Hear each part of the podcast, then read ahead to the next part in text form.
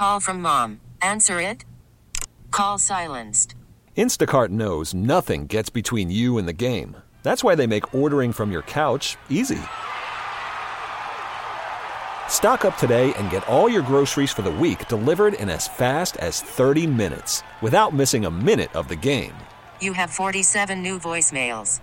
Download the app to get free delivery on your first three orders while supplies last. Minimum $10 per order. Additional terms apply. We really need new phones. T-Mobile will cover the cost of four amazing new iPhone 15s, and each line is only $25 a month. New iPhone 15s? Only at T-Mobile get four iPhone 15s on us and four lines for 25 bucks per line per month with eligible trade-in when you switch. Minimum of four lines for $25 per line per month with auto pay discount using debit or bank account. $5 more per line without auto pay, plus taxes and fees. Phone fee at 24 monthly bill credits for well qualified customers. Contact us before canceling account to continue bill credits or credit stop and balance on required finance agreement due. $35 per line connection charge applies. Ctmobile.com. KCBS Radio, original podcasts. Hey, it's Matt Pittman. So, Bay Current has taken a little bit of a break the past couple weeks, but we've been hard at work on a couple other projects here at KCBS Radio I want to share with you. One is the follow up series to The Sausage King. Natalia Gurevich has been hard at work on season two.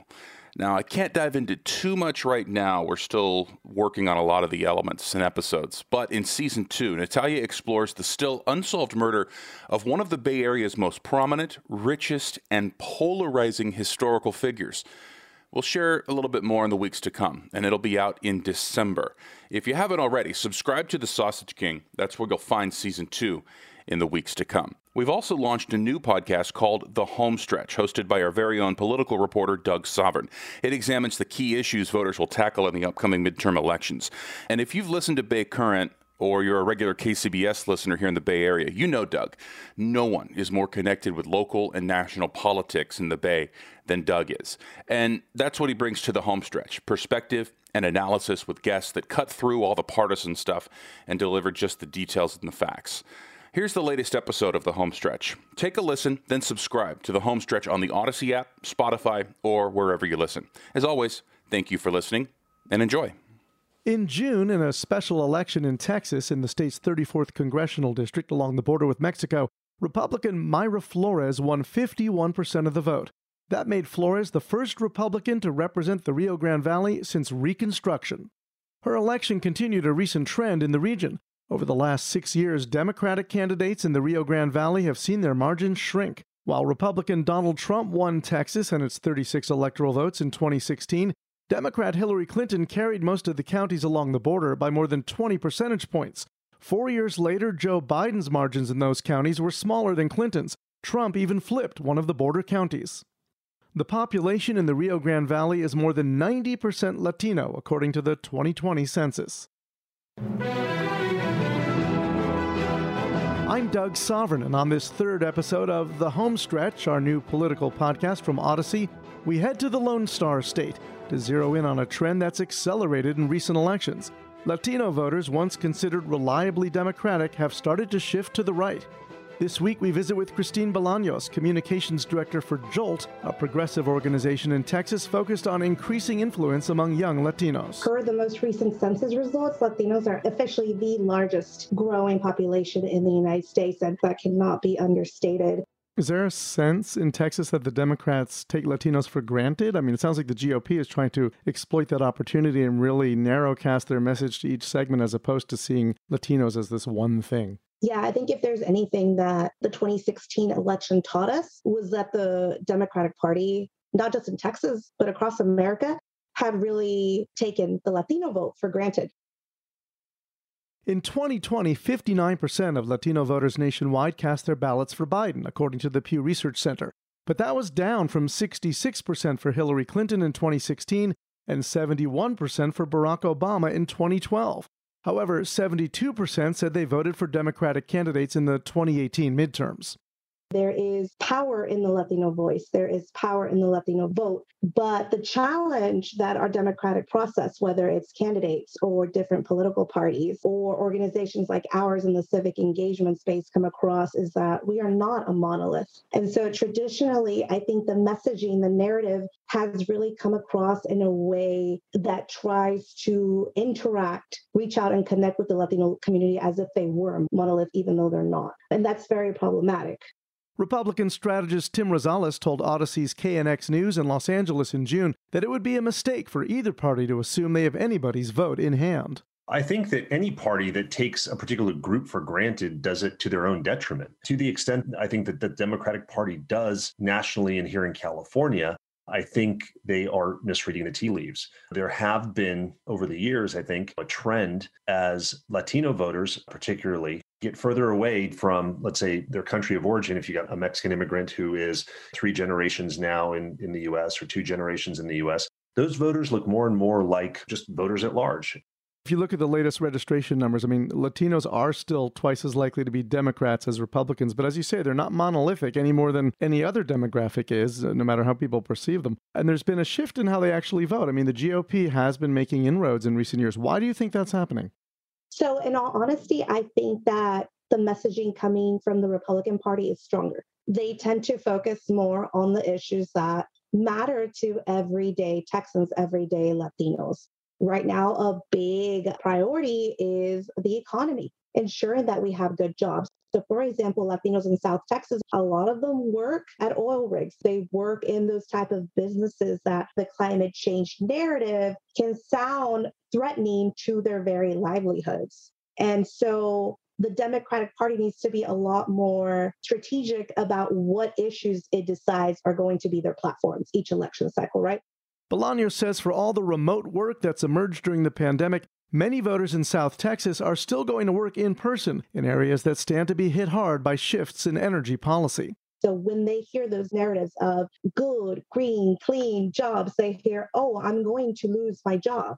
Why would I vote for a candidate or why would I support a party, you know, that doesn't prioritize me and my family? And so I think it all comes down to messaging.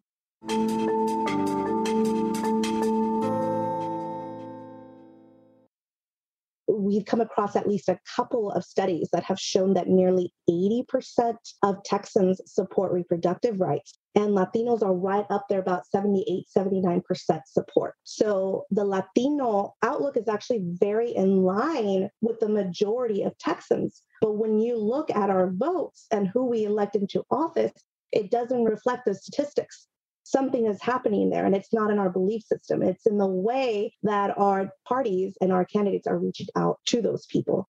Jolt, the group that Bolaños works for, endorsed Democratic candidate Beto O'Rourke in the Texas gubernatorial race. Earlier this cycle has been very successful, very strategic in ensuring that he has visited all 254 Texas counties to make sure he is on the ground having those conversations with everyday Texans they really let Texans kind of steer the conversation, right? Maybe they want to talk about voter access issues. Maybe they want to talk reproductive rights. Maybe they want to talk about climate change. Again, we've just really let our audience direct the conversation versus putting ourselves kind of on a pedestal and being arrogant and thinking we know what that narrative is, which I think is kind of the trap that the Democratic Party has fallen into. You have to pivot and you have to adapt to changing times. And I think that's where maybe the Republican Party has surpassed the Democratic Party right now. And despite, you know, the deeply held religious beliefs of some, you know, many, most strongly favor protecting abortion rights. How has what's happened in Texas with the strict new abortion law there affected this election cycle? Do you think that's going to help drive a lot more Latinos to the polls in November in Texas? I think that it'll drive young Latinos to the voting booth in greater numbers than it ever has before, for sure. I can't say that that's going to be the truth for some older Latinos. And by older, I mean anyone Gen X and older. As far as how that's going to translate into election turnout, we have to wait and see. I do think we'll see a higher number of young people voting, and of those young people who are voting, a good number of them will turn out in great part because they feel their reproductive rights are being threatened. Do you think we can look to Texas as a reflection of broader Latino voting trends across the country, or do you think Texas is its own unique ecosystem? That's a very interesting question because I think it goes both ways to a certain extent. And the reason I say that is because many times what starts here in Texas has a domino effect across all of our conservative states, especially down south, right? When it came to voting rights, when it came to reproductive rights, we were the first ones to try to pass very totalitarian like legislation. And once our neighboring states saw that those were successful, then they try their own curation of whatever that legislation was. And that's a very scary thing because what that means is that Texas is incredibly powerful in kind of setting the path for our political future.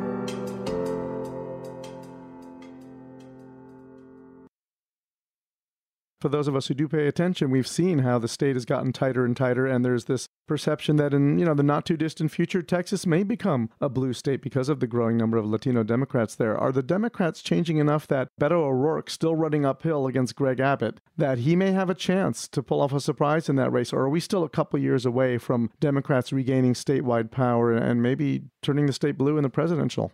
I think that until more civic engagement organizations and more political campaigns adapt our sort of groundbreaking strategy for reaching Latinos, which goes back to our one of a kind culturally relevant voter registration program, our Get Out the Vote campaign, our leadership programming. We won't be at a point where we need to be at to really shift it completely. I think we're going to be borderline for a few years to come. That being said, I do think that Beto has a real shot at winning more so than he did for his previous races. And I think that a lot of that are because of issues that have stemmed during these last few years that Governor Greg Abbott has been in office. For example, I'm sure you know about our catastrophic winter storm back in February 2021. And as this historic winter storm continues, hundreds of thousands of North Texans are still in the dark. You know, we had well over 200 people pass away. Many businesses and homes were without power and water for days. I myself had a newborn, and it was an incredibly scary time for us. I still remember where we were trying to rough it out at home with no power, no water. And by the second night, our daughter's lips had started turning blue from the cold. We were not keeping her warm enough, in spite of having warm blankets, having candles, whatever we could do to stay warm. I think another key issue right now, again, going back to reproductive rights, Texas generally feels very human rights, their right to live with dignity is being threatened. And so when you feel threatened to that extent, you feel more drawn to go out and vote because you feel it is your civic duty, not just for yourself and your family, but for your community and future generations. So I think those two things combined will be very key to potentially seeing upstream in voter turnout. What are the biggest obstacles to getting Latino voters to the polls in Texas, and what's being done to address that? I think one of the biggest issues is that, again, it goes back to not meeting Latino voters where they're at.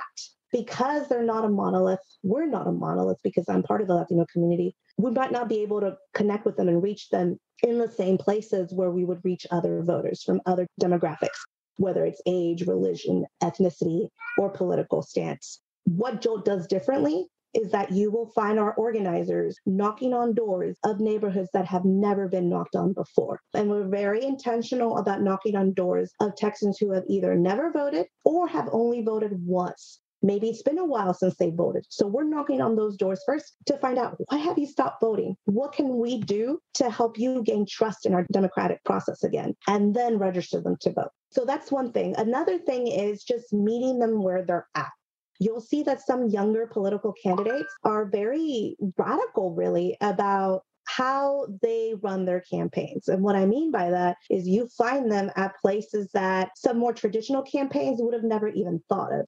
Despite all of Jolt's grassroots efforts, in September, a Dallas Morning News UT Tyler poll of registered voters gave Governor Abbott a nine point lead over Beto O'Rourke. In the statewide races for lieutenant governor and attorney general, the incumbent Republicans were also ahead by 11 and 7 points, respectively. This is very much an investment for Texas's future, and we're not going to see it from this election to the next, even. This is kind of to set the framework, the groundwork for years to come. The idea being if we get young Latinos invested in the civic engagement process and we get their buy in now, then we have their buy in for life, especially when it comes to our female identifying Latinos, because study after study has shown that the matriarch of families tend to make important decisions for the entire family, and all family members tend to follow suit. For example, it's been found that the matrix of Latino families decide where to go grocery shopping and what grocery items are essential to buy. The same thing goes with voting. It's believed that if we get the buy-in of the matriarch to vote, then we get their entire family because they set that example. They instill that priority in their own family members who then pass it on as they grow and start their own families. As the Latino population in the U.S. continues to grow, it's important for children to see Latinas represented in Congress. Mildred Otero with Leadership for Educational Equity told News Radio 1080 KRLD in Dallas, Fort Worth. When they see Latinas in high positions, in positions of leadership, in positions of influence, they see themselves and they understand that it is possible. So I think that is a super important piece of it. But also, it changes the conversation. You know, I worked on Capitol Hill for many years, and there was a, a recent article about the lack of representation on Capitol Hill. And I can speak to that from my own personal experience. In redistricting, the district that Republican Mayra Flores now represents was redrawn. Now it includes the area represented by Democrat Vicente Gonzalez, setting up a showdown between the two incumbents in November. The newly drawn district is more heavily Democratic, but the Cook Political Report rates the race a toss up. I'm Doug Sovern, and thanks for listening to this episode of our new podcast, The Home Stretch. Every Thursday from now until the midterms in November, we'll drop a new episode focused on the most watched issues of this election cycle. Next week, we'll take a look at how rising crime could affect these elections. And don't forget to listen to our first two episodes covering inflation and abortion. Please leave us a rating and a review, and subscribe so the next episode is waiting for you as soon as it's released. This episode was produced by Lauren Barry and Cooper Mall, writing by Chris Blake, sound design by Zach Clark. Audacy's managing producer for National News Podcasts is Myron Kaplan. T-Mobile has invested billions to light up America's largest 5G network from big cities to small towns, including right here in yours. And great coverage is just the beginning. Right now, families and small businesses can save up to 20% versus AT&T and Verizon when they switch. Visit your local T-Mobile store today.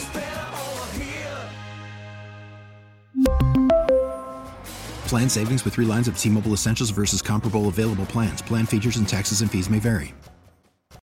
Oh, oh,